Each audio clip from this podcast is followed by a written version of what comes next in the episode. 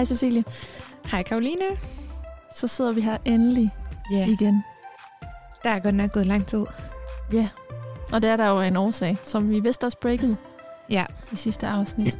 nemlig at du er flyttet Ja. til Norge. jeg skulle blive nordmand. Hvordan er det? Jamen, det er kæmpebra. Jeg Det- vidste. Ja, det går fint. Øhm, det er rigtig dejligt at bo i Bergen, som det så er mere bestemt. Øhm, der er virkelig dejligt skønt, fordi der er så meget flot natur, og mange fjelle, fos, fjord, det hele. Lige uden for døren, så det nyder jeg rigtig meget. Og har nydt det, siden jeg flyttede derop. Øhm, og øhm, er glad for at have kastet mod i sådan et eventyr med min kæreste. Øhm, som, selvom det er en kæmpe stor beslutning, og noget, man kan være lidt bange for at gøre, øhm, fordi man tænker over alt det, man kommer til at savne, og det, man mister på det, men jeg føler, at øh, man får så meget igen. Også sådan som, som par. Altså, det er også lidt sådan en... Altså, ikke en test, men altså, det er da lidt sådan det der med, at man tager ud sammen og skal prøve at få det til at fungere, og begge to føler, at man har noget at give sig til at få venner og få, har et liv sammen og sådan noget. Ja, Og man starter ligesom på øh, bare bund, begge Ja. to. Ja, præcis. Og vi er meget sådan, vi er jo begge to meget Aarhus-mennesker har et stort netværk her, så det der med at, virkelig bare kaste det hele op i luften og tage et nyt sted, hen er meget nyt for os, men også super spændende. Så, men øh, vi savner også Aarhus. Og jeg savner dig. Ja, og vi, jeg Aarhus. savner dig, og jeg savner alt det, jeg også går glip af. Øhm, ja. Så det er, jo, det, er jo med, det er jo med blandede følelser. Det er i hvert fald dejligt sådan lige at være sammen her for en stund øh, i dag, hvor vi optager to afsnit, så det, kære lytter, som I hører nu, er et, vi optager, samtidig med, at vi også optager det næste, øh, vi udgiver. Øhm, og efterfølgende, så kommer vi, øhm, vi ved ikke i hvor høj en grad, men også til at optage på afstand, fordi du har anskaffet dig udstyr, så vi også kan optage, mens du sidder i bagen. Øhm, Nemlig. så det bliver også lidt spændende, men vi har i hvert fald en masse afsnit i ærmet til jer, lytter med, så det er dejligt, at vi fortsat kan blive ved med at lave det her. Jeg har i hvert fald savnet at øh, tale med dig. Har du fået læst nogle bøger i bagen? Yes, det har jeg. Jeg har selvfølgelig læst øh, til i dag. Øhm, og så har jeg... Ej, men jeg vil, så, jeg vil så oveni... Jeg vil sige, det har godt nok også været lidt sådan... Fordi jeg er flyttet til et nyt land, ny lejlighed, øhm, nyt arbejde. Øhm, der har været mange ting, sådan, som har fyldt meget, så det, det, mit overskud har måske ikke været til lige at få læst en masse bøger. Hvilket også er meget forståeligt. Ja, det er det jo. Så jeg tror kun, jeg har læst tre bøger. Det er da alligevel noget. Så, så der er det, ja, ja, men altså, jeg har også set mange, jeg har også set meget tv. så det er sådan, ja.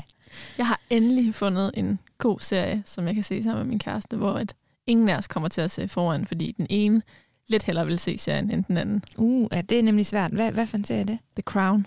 Ah, men det er jo klasse-serie. Og det er faktisk virkelig interessant, fordi at begge de to bedste. bøger, vi skal tale om i dag, de øh, udspiller sig lidt på samme tid som The Crown, så jeg har faktisk siddet og tænkt meget over bøgerne og handlingerne Ja. øh, i forhold til Ja, det, der sker det er faktisk i, øh, rigtigt. i Ja. The Crown. Jeg har slet ikke set, altså vi begyndte at se den, fordi sæson 3 jo lige er udkommet, øhm, men vi har ikke set noget af det, så vi er Sæson begyndt. 4. Sæson 4 er det? Okay. Ja. Men fedt, så har jeg en Jeg har genset det hele, fordi der kommer en ny sæson. Wow. Så stor fan er jeg. Ej, jeg elsker The Crown. Det er faktisk noget af det, jeg har set allermest af i Norge. Okay, men så har vi jo alligevel Ja, ja. lidt Det synkroniseret. er faktisk meget godt. Ja. Ja, stærkt. Ja. Men den, vi skal tale om i dag, det er Elena Ferrantes, min geniale veninde. Sikke en titel. Ja. Det er jo sådan et tema, som har været meget op i tiden, det her med, at venskaber skal fylde frem for forhold. Øhm, men Elena her har faktisk været lidt øh, fremsynet rent tematisk, fordi den her udkom i 2011 på italiensk. Det er en italiensk forfatter, Elena Ferrante, øhm, og øh, udkom så i 14 øhm, på dansk. Og vi har læst det første bind. Hvor mange bind er det der? er? Jeg tror, der er fire. Der er fire bind, og jeg har en tilståelse.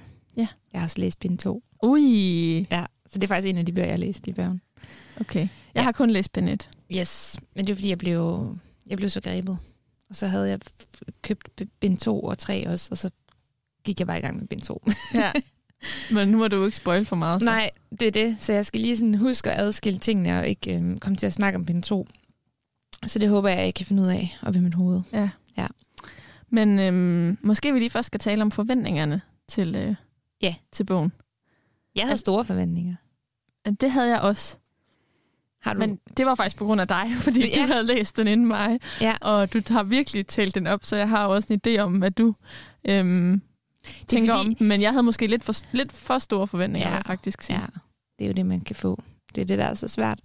Men jeg tror, grund til, at jeg havde store forventninger, for det første havde jeg hørt fra andre, at de synes, den var helt vildt god, og det var en fremragende bog.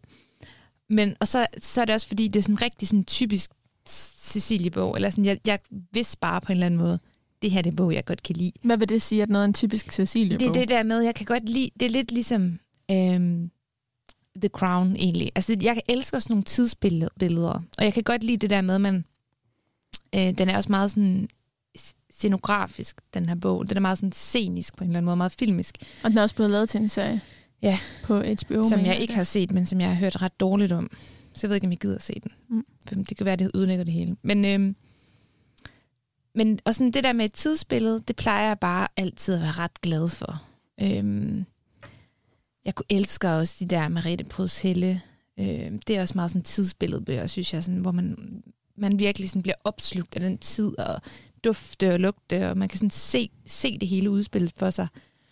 Og så synes jeg jo, temaet omkring det med venskab var sådan øh, genialt for at bruge udtrykket.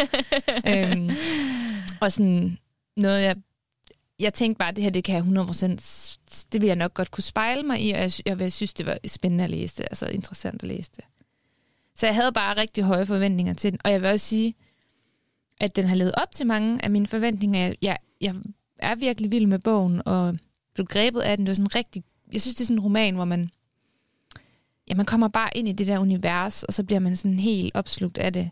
Jeg synes måske, når jeg lige sådan tænker mig om, og lige, det kan godt være, det blander sig, altså, ja, I'm sorry, men jeg har læst bind 2 også, og det blander sig måske lidt med det, fordi bind 2 er ret langt, og jeg synes, der er nogle passager, som jeg også husker det, som jeg synes i bind 1, hvor jeg tænkte, okay, kan vi lige komme lidt videre? Eller sådan, den kan godt være lidt langtrukket i nogle perioder, fordi der er mange detaljer, og der er meget med dem og dem og dit og dut og navne, og, og så kan man godt nogle gange tænke, ja, men hvad er sådan, hvorfor kører vi rundt i det her? Eller sådan, jeg synes, hun har mange detaljer med. Mm, ja, det her tidsbillede, som bliver malet frem, øh, i hvert fald i bind 1, er jo efterkrigstidens Italien. Italien. Vi er i, øh, i Syditalien, øh, i Napoli, øh, relativt tæt på øh, Amalfi-kysten. Øh, og det synes jeg faktisk var ret interessant, fordi sidste år var jeg på Amalfi-kysten, og jeg så Vesu, den her vulkan, og vi talte om at tage til Napoli. Jeg var faktisk virkelig ærgerlig over, da, vi, da jeg læste nu her, at jeg Du ikke, ikke havde havde været der, der. fordi at... Øh, det kunne bare have været helt vildt fedt. Sådan, jeg tror, at det kunne lige have hjulpet mig lidt med at se scenerne. Øhm, Det er jo det her sådan meget fattige Italien, og Syditalien, og sådan Napoli er jo kendt for at være en lidt bars by, ikke? Altså det er jo, øh, de, det er jo almindelige arbejdere, der bor i Napoli, stadigvæk, tror jeg. Øhm, og man kendetegnende for byen er jo også de her sådan smalle gader og vasketøjet, der hænger meget, italien, meget sådan syditaliensk, og vasketøjet, der hænger hen over gaderne, og så tror jeg også, de er ret kendt for Napoli-pizzaen, så der er jo sådan en særlig pizza, der kommer derfra. Øhm, og jeg tænker, altså når man læser bogen, så får man det skrevet meget frem, nemlig stemningen, lugtene, det fattige Italien, Napoli-kvartererne. Øh, så jeg, vil også, jeg havde også den der følelse af sådan, ej, lad mig, skal vi ikke lige tage ned og lige Ja. gå rundt i de her gader? Ja. Og de personer, som øh, vi så følger, er øh, Lila og Leno, de her to piger, som øh, kender hinanden, fordi de øh, jo vokser op i Napoli begge to, men også fordi de går i samme klasse, eller på samme skole. Øh, Går de i samme klasse? Ja, Ja. ja. de møder hinanden i klassen. I klassen, og så øh, de kommer fra to relativt forskellige familier. Og alligevel det samme kvarter. Ja, altså de har, de har nogle øh, ligheder og forskelle, og øhm, en af de øh, ligheder, de har, det er, at de begge to er mega dygtige. Øhm, Ja. Og sådan, de kan virkelig sådan presse til hinanden Ja. for sådan, ej, hvem kan... Det er jo en kamp, det er jo sådan en Lige konkurrenceforhold. præcis, lige præcis. Det er virkelig sådan kærlighed-hads øh, Ja.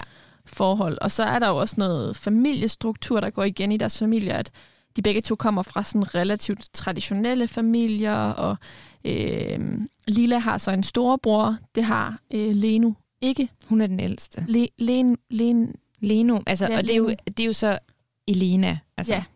Så forfatteren, som er et pseudonym, skriver historien om Lila, fordi Lila, den bogen starter jo med, at Lila er forsvundet.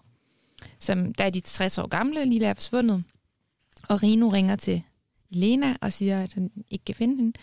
Og hun har klippet sig ud af alle billederne, er det ikke sådan? jo, og Rino er hendes storebror. Og så er øhm, Elena sætter sig så for at skrive hendes historie, og hun, øhm, hun er meget sådan, det er så typisk lige, altså det er så dramatisk, det der med bare at forsvinde og skal klippe sig ud af billederne, det var så typisk hende. Øhm, men nu, nu vil jeg fortælle hendes historie. Ja, og så følger vi dem så fra, at de... Ja, nej, jeg forestiller mig sådan små piger, der begynder i skole, Ja. til at de er øh, teenager, og øh, Lila skal giftes. Så, Ja. øh, og Meget gift ungt. ret ungt, ja. Og det er altså virkelig sådan det traditionelle Italien, øh, vi får et indblik i. Øh, og jeg synes, noget af det, der er virkelig interessant, og det vil jeg også gerne vende tilbage til lidt senere, er jo virkelig de der traditionelle strukturer, som de som piger er underlagt, Ja. øh, og de forventninger, som familierne har. Præcis. Øhm, men det kan vi lige vende øh, tilbage til lidt senere. For lige at følge op på det, du sagde før. Det her med detaljerne, altså... Jeg, jeg læste ikke den her bog lige så hurtigt, som jeg havde forventet. Jeg havde virkelig troet, det ville være sådan en page-turner for mig, Ja. og det var det bare ikke. Nej. Øhm, og så har jeg gået og tænkt over, hvorfor jeg ikke havde den følelse, fordi jeg synes faktisk, indholdet er interessant, Mm. men på en eller anden måde, du ved, så gled det bare ikke, som jeg havde håbet. Nej. Og jeg tror ikke kun, det havde med min forventning at gøre.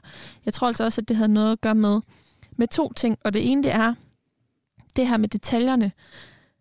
Jeg føler, det er meget sådan den der genfortælling. Så skete der det. Så skete der det. Så skete der det. Ja. Altså sådan, og der er ikke særlig meget dialog. Altså, Nej. det, det er sådan genfortælling på genfortælling.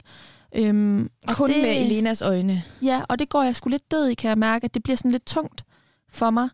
Øhm, så det, det er sådan den ene, øh, det ene element. Det har intet med handlingen eller temaerne eller noget som helst at gøre. Det er simpelthen rent fortællemæssigt, hvordan jeg får fortællingen serveret. Øhm, jeg tror, det ville have gjort en kæmpe forskel for mig, hvis det var beskrevet i nutid, for eksempel. Øhm, altså for, hele den første scene, da hun får det her opkald, synes jeg er mega dragende. Øhm, men det er lige så snart, vi går tilbage i tiden, så, øhm, så jeg bliver bare sådan, det bliver tungt for mig på en eller anden måde. Ja.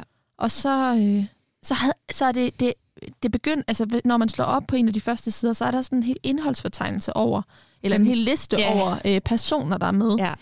Og det øh, synes jeg sådan set ikke er svært. Altså der er, pff, hvad er der, otte familier eller sådan noget. Ja. Altså, værre er det jo ikke. Man kan godt skælne navnene ad fra hinanden. Det er italienske navne, og det kan være lidt svært, at nogen minder om hinanden. Men Ja. altså, det, det har jeg kunne mestre, eller kunne formå at gøre ja. i andre fortællinger. Men jeg havde så svært ved at se andre personer, end lige præcis de to hovedpersoner for mig.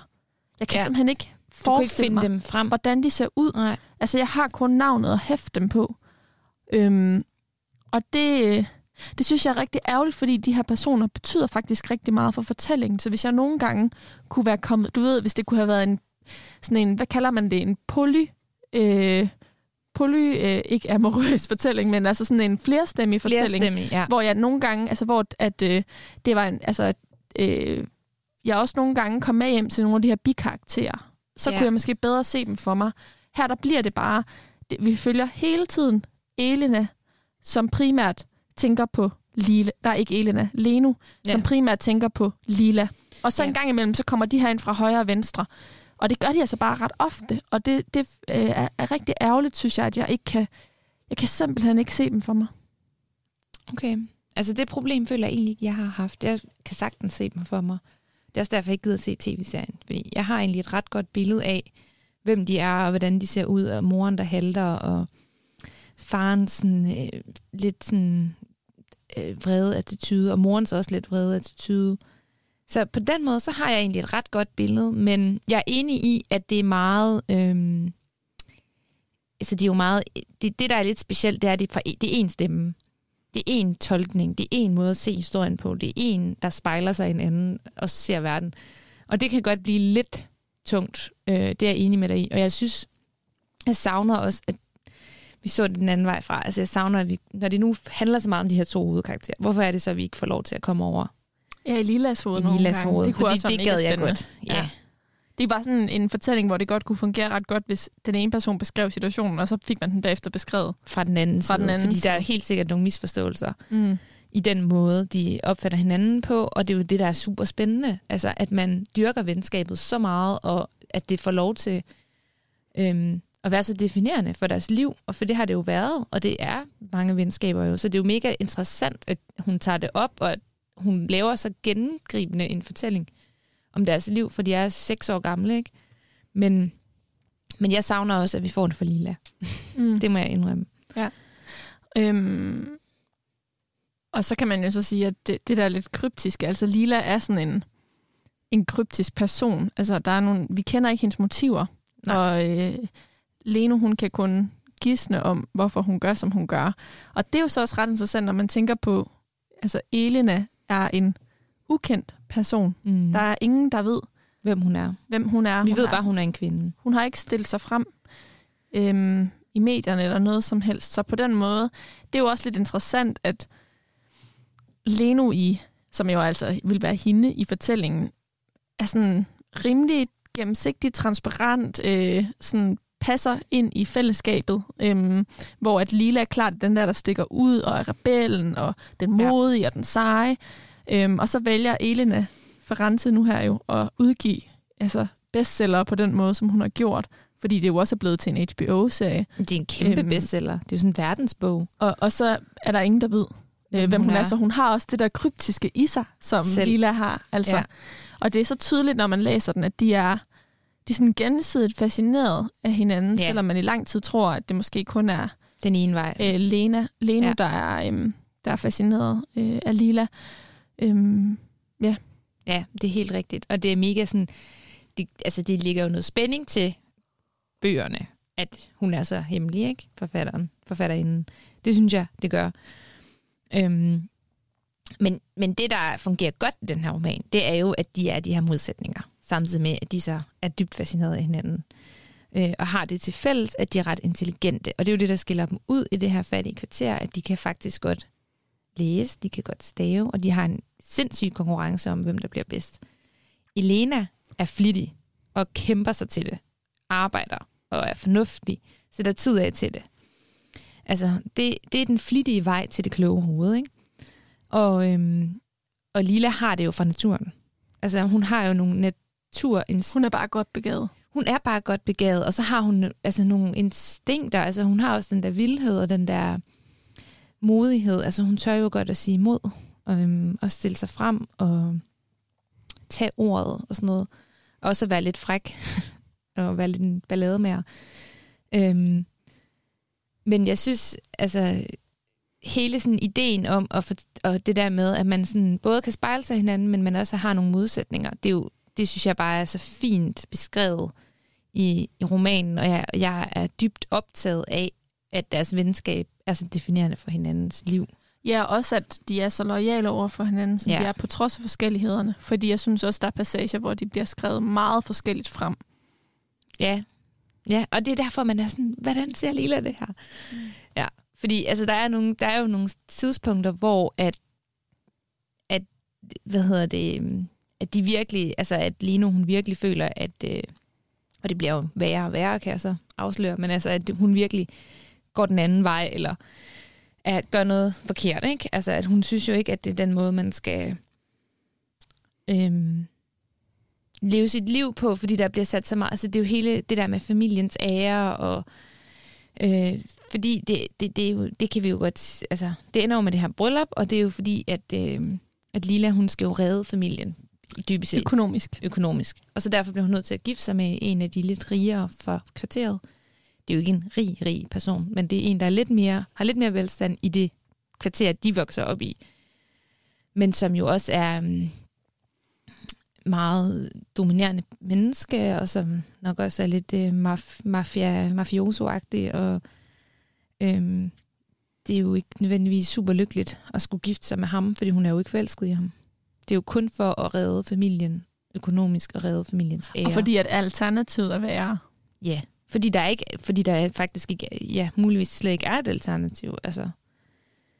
Og det er jo det, der er mega sørgeligt. Mm. Og der kan man sige, der, og det er jo det, der er med den her fortælling, det er jo, at Leno er dybt fascineret af Lila, og alt hendes rebelskhed, og hendes vildhed, og hendes passion, og den måde, hun...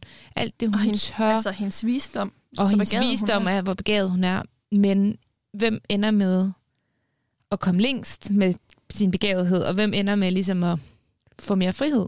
Og hvem ender med at skrive en roman, som de begge to drømmer om, da de Præcis. små piger. Ja. Øhm, det er jo øh, Leno-karakteren øh, i sidste ende. Øhm, men, øh, men ja, vi kan jo godt tale mere om det her med netop, altså hvordan øhm, den her roman virkelig giver et godt indblik i kvinderollen, i hvert fald der i efterkrigstiden i Italien. Ja. Øhm, fordi det er jo vildt interessant, at man kan komme fra det samme sted, relativt ens familie, altså med små nuancer, Ja. og så ende forskellige steder. Det synes jeg altid har været mega spændende, også bare i dag, når man hører om folk, du ved, der vokser op i samme område, og så ender de bare to vidt ja. forskellige steder. Og det er jo fordi, at man, fordi man trods alt er fra forskellige familier, og man kan opleve forskellig støtte, men det er jo også fordi, at man øhm, er påvirkelig af andre mennesker udefra. Og der er det klart, at Leno er meget påvirkelig af sin lærerinde og af øh, de mennesker, hun møder undervejs i skolesystemet, som opfordrer hende til at blive ved med at øh, studere, og som også henvender sig til, sin familie, til hendes familie og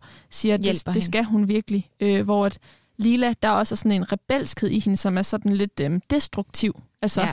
hun bliver sådan lidt kontrær nogle gange også, og sådan, fandme nej, det skal Ja, jeg ja, ikke. det, det, det, Øhm, det er jo det, hun gør. Og så fortryder hun jo så lidt bagefter Ja, nogle gange. Men er det ikke også lidt et billede på, der er kun plads til én? Altså, der er kun én for den der pigeklasse. De er jo ikke øh, delt op nødvendigvis i alder, tror jeg. Jeg tror bare, det er, fordi det er delt op i køn. Der er kun én, øh, der kan faktisk vokse ud af det her system og hele den her fattigdom, og fordi du er så låst, altså det er jo sådan ghetto-agtigt, ikke? Altså der er kun en, der kan bryde, bryde der er ikke plads til, at flere kan gøre det. Nej, fordi der er ikke, altså, der er ikke ressourcerne, altså, der er ikke mulighederne, og det er jo også dyrt, og altså, de har ikke råd til de der skolebøger, de har ikke råd til at sende hende videre. De forbinder det jo heller ikke med noget, man skal, skal som kvinde. Altså, det er så en anden ting. Nej, det har jo ikke prestige. Altså, nej, nej. Altså, du skal jo finde en mand og føde børn, ikke? Altså, det er jo det der din rolle. Og lære at lave en eller anden god pastasauce, eller hvad ved jeg. Altså, sådan, det er jo det, du skal bedrive derhjemme. De synes jo, altså, Lenus familie, hendes mor forstår det jo ikke. Altså, hun synes jo, det er noget værre noget, at hun skal til at være så klog og læse alle de bøger. Og der får hun jo så ikke ret meget støtte, men uh, alligevel nok til, at hun Alligevel klarer nok skærene. til, altså det er jo også, hende, det, og det er jo også interessant, at hende, det er jo hendes far, der går ind og ligesom altså tager hendes øh, sag. Og Ja. alligevel så tror jeg også, og det, det får vi så alligevel ikke så meget at vide om, altså at hendes vedholdenhed og stedighed jo også må være til stede. Altså det må også være en af årsagerne til, at hun kommer, der hun kommer. Der hvor hun kommer til. Ja. ja, ja, fordi hun er jo mega stedig, og hun arbejder, hun er flittig og arbejdsom, ikke? og det er det, der skaber hendes resultater. Fordi hun mener jo ikke selv, at hun har noget naturtalent. Hun mener heller ikke selv, at hun har en sådan, evne til at, at forstå den verden uden for kvarteret nødvendigvis, og forstå de her store linjer og politik og alt det her, men, men, hun, men hun er så fandens flittig, at hun opnår på en eller anden måde alligevel at kæmpe sig ud af de her klør, som holder dem fast i det her kvarter. Øhm, I sådan nogle fasttømrede strukturer. Og det tror jeg også, vi skal huske. Altså for det første, det er en anden tid. Øh, der var bare mere et klassesamfund dengang. Altså også andre steder end i Italien. og familien er også bare en stærk institution i Italien. Helt vildt. Og det er nemlig, det vil jeg også skulle til at sige, ikke? Altså familien er en kæmpe stor... Øh, altså det er meget sådan... Altså, det er altafgørende, jo. At du sådan på en eller anden måde passer ind i den der families konstruktion. Altså, og jeg tror altså også, at det, jeg tror altså også stadigvæk, der er meget mere klassesamfund i Italien, end vi kender her i Danmark. Altså jeg tror også, det, det kan være... Jeg tror, der er meget forskel på at være fattig og være rig i Italien. Lad mig sige det sådan. Jeg tror, der er meget langt imellem de rige og de fattige. Så der er også meget ulighed til stede, og det gør det jo også svært at komme ud af det. Øhm, Ja. ja. det, jeg tænkte på, da jeg læste den, det var, at... Altså, ja, nu har jeg som sagt også set The Crown imens, og den foregår jo også, altså, i hvert fald når man begynder ved sæson 1 i, øh, i slutningen af, øhm, af af, af 40'erne og så 50'erne, som jo er det øh, og Ja. 10 vi også er i, Ja. ja. i min geniale veninder. Det er i må væk to forskellige øh, øh, hvad hedder det, lande, øh, men det er trods alt stadig øh, Europa. Og det er bare interessant det der med, altså hold kæft, hvor er jeg bare taknemmelig for de muligheder, jeg har. Og så ved jeg godt, at vi stadig har så vanvittigt meget at kæmpe for som kvinder. Mm. Men tænk sig, at vi ikke er underlagt at gifte os en bestemt mand, ja. fordi vores familie er afhængig af det. Øhm, Ja. At vi godt kan blive skilt, hvis det er Ja. det, vi har brug for. Ja. At det er helt naturligt, at en kvinde tager en uddannelse. Hvordan hun så bruger den, og hvordan man fordeler arbejdet i familien, øh, når man får den, er jo noget, vi så kan diskutere. For det er jo i hvert fald en, en samtale, der pågår. Men, men vi er godt nok vi er alligevel kommet, kommet langt, langt. siden 50'erne. Altså, Helt sikkert. Øhm. Og det er faktisk sjovt, fordi 50'erne, det er jo sådan noget 10, hvor man bliver sat tilbage. Ikke? Fordi det er jo faktisk der, det bliver defineret med den der hjemmegående mor. Fordi øh, øh, hvis vi går endnu længere tilbage i historien, så er det helt normalt, at kvinder gik på arbejde og var en del af arbejdsmarkedet, især da industrialiseringen rigtig får fat, den industrielle revolution i slutningen af 1800-tallet. Så det er jo, øhm, det er jo meget specielt, at i princippet noget, der var ret kort tid, et årti, lidt mere end et årti, det har defineret øh, kønsrollerne op til i dag. Ikke? Altså, øhm, men omvendt, ja, er der jo sket noget, heldigvis. Mm. Øh, og der er muligt, og um, det er meget mere selvfølgelig normalt, at man kan skabe sig sit, sit eget liv, og, skabe, og man har friheden til at vælge, hvad man har lyst til. mm. Øhm, Ja, det, er, Ja. det jeg synes, man ikke får så meget øhm, givet ved, øh, ved at læse min geniale veninde, det er ligesom sådan mere historien, altså historien uden for Napoli. Og hvad sker der i de her år øh, sideløbende med, at Lila og Leno vokser op? På den måde er det meget en, øh, Lille fortælling. en lille fortælling, øh, der er centreret om de her familier. Og nogle gange virker det virkelig også som sådan, at, at Napoli er en vanvittigt lille by, der kun består af en gade med otte familier. Altså, Ja, men det, men det gør det jo også, fordi det er jo det, hendes, helt, det er jo vidderligt deres liv. Det er fucking det der lille piskvarter der med otte... Øh, nej, nu bander jeg lidt meget, men der er sådan, altså hele deres verden, den udspiller sig i en lille gade, og med et lille torv, med en lille skole, og med nogle ekstremt dominerende personligheder, og nogle øh, magtstrukturer, og nogle familier, som kæmper indbyrdes om at få magt, men det, som jeg synes, der er fascinerende, det er, at det der lille spil, det der lille fortælling med otte familier, det er jo det, der er så spændende og genialt, det er jo, at det kan du så tage ud, og så kan du ligesom sige, jamen er det bare, er det hele verden, er det hele Italien, er det hele øh, Europa, altså så foregår der jo egentlig de samme, det er de samme magtstrukturer, det er de samme kampe, det er de samme ting, men altså det er sådan helt fundamentalt, hvad mennesket gør for at få, få skabe sig magt og position. Og, Ja, og når vi kommer helt ind til kernen i de her strukturer, så eksisterer de jo stadigvæk. Ja, ja. Altså, det kan godt være, at de er blevet trukket og strukket, så de ikke er lige så stærke. Men jeg vil ved med, at hvis du kører ud til en hvilken som helst øh, landsby her i Jylland, så kan vi måske øh, se nogle af de, af de samme strukturer. Øhm, ja, og, ja, og også inde i en familie. Altså, det er jo også meget spændende det der med sådan, som du siger, at familien er så stor og stærk en institution i Italien, og det er vi sådan mere bange for, eller jeg ved ikke, vi har et andet forhold til familiebegrebet herhjemme i Danmark, fordi vi måske også er så frie og så lige, og vi kan gøre, hvad vi vil, og vi er ikke så afhængige af at have en stærk familie. Vi er ikke afhængige af, at, at vores børn tager, tager os af os, eller vi tager os af vores forældre, fordi vi har et velfærdssystem, der fungerer i, til en vis udstrækning.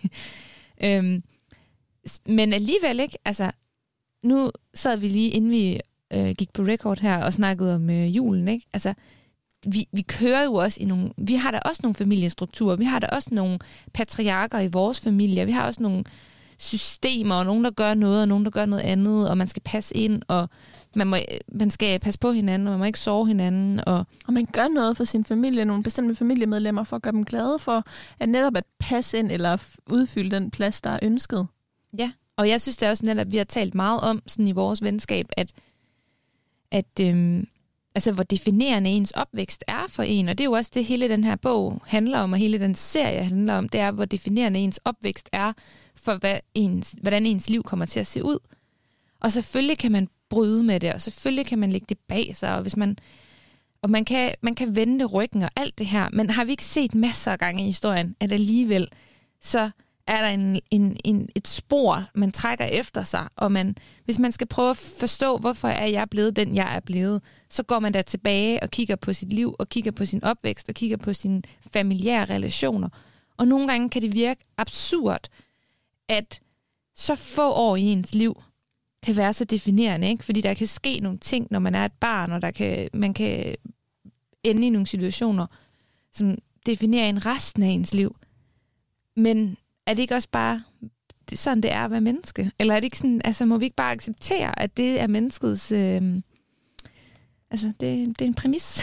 ja, og at, altså fordi det er jo helt vildt besnær, besnærende at tænke på det der med, hvor, hvor lidt der skal gå galt i hvor kort tid, for at man bliver mærket af det, men samtidig så giver det jo også en kæmpe tillid til verden, når man ser på, hvordan man selv og ens omgangskreds og ens familie jo alligevel bliver hele gode mennesker. Øhm. Ja. Ja, ja, og man skal heller ikke, altså jeg, jeg er heller ikke tilhænger af, at man sådan skal hænge sig for meget i fortiden, og man må også, øh, man skal måske også passe på med at dvæle ved noget for meget, altså bare for at dvæle ved det. Men alligevel så er det jo meget sådan spændende, for jeg kan godt spejle mig i det der med, at man har, man har en opvækst, og man har nogle minder, og man har nogle relationer, som på en eller anden måde bliver ret afgørende for ens liv. Øhm, og, og det, det er sgu meget interessant, at selvom vi så lever i en mere fri verden, og vi snakker om alt det her med, at vi har frie valg, og vi er ikke, vi er ikke sådan sat i en kasse, vi er ikke sat i et kvarter, vi er ikke sat i Napoli i 50'erne og har svært ved at komme ud af det. Men, men er vi alligevel sat i en kasse, som er svært at komme ud af? Altså, hvis man skal være sådan lidt filosofisk, eller hvad jeg, jeg tænker bare, det er i, i det hele taget bare svært for det moderne menneske øhm, at bryde med det, selvom vi prøver så mega ihærdigt at gøre det, ikke? Cecilie, skal du læse bind 3 og 4? Ja, det skal jeg. Så jeg er, ikke, jeg er jo faktisk rimelig, altså på den måde er jeg jo begejstret.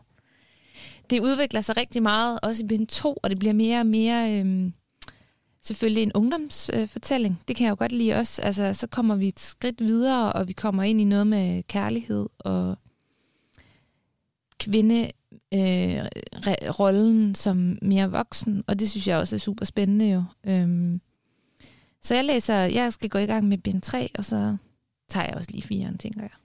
Sådan.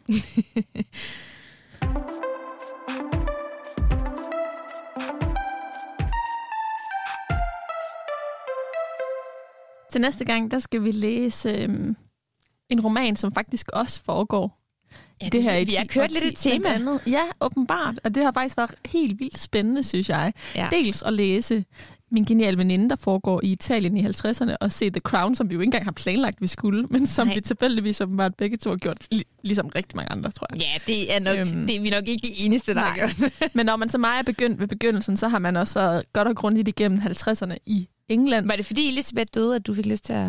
Nej, det var fordi, at øh, alle talte om den nye sæson, og så sad vi og skulle finde ud af, hvad vi skulle se, min kæreste og jeg. Og så øh, snakkede vi om, at den kunne vi også se, men så ville han bare gå i gang med den nye sæson, og så sagde jeg, ej, ej, jeg vil se det fra begyndelsen, ja. hvis vi skal se det. Og så er vi bare blevet mega monstergrebet, og vi skal til øh, London her i december måned, så øh, det er faktisk også ret fedt lige at få den der ja. britiske Forstå historie med. Altså, ja. jeg er virkelig overrasket over, hvor grebet jeg er af det, fordi at Øh, jeg går overhovedet ikke op i sådan royale ellers, men jeg tror, det er fordi, der er så meget omkring historie, historie og så ja. meget omkring kvinderolleudvikling ja. og strategi. Og det ja. kan jeg altså også rigtig godt lide. Det er magt, strategi, historie, og du lærer så meget om britisk historie og europæisk historie, som Lige du præcis. Siger. Og det savnede jeg ved min, ved min geniale veninde. Øhm, men for at vende tilbage til det, øh, jeg egentlig vil sige nu her, det er, at så har vi så også læst Annie Arnaud's Årene. Den yeah. valgte vi at læse, fordi hun vandt Nobelprisen ja. øhm, i litteratur for nylig. Øhm, og den foregår altså også i 50'erne. Der er, er vi øh, godt igennem det meste af 1900-tallet. Øhm, blandt andet også øh, 50'erne. Men, øh, men det er så i Frankrig. Så det er øh, endnu et europæisk øh, land, vi kommer til der. Endnu så det har været sådan stort land. ret spændende, synes jeg, at, at dykke ned i, øh, i så meget fortid med forskellige, øh, fra, ud fra forskellige vinkler. Ja, men, men gennemgribende, som vi jo godt kan lide den her podcast, med et kvindeligt blik.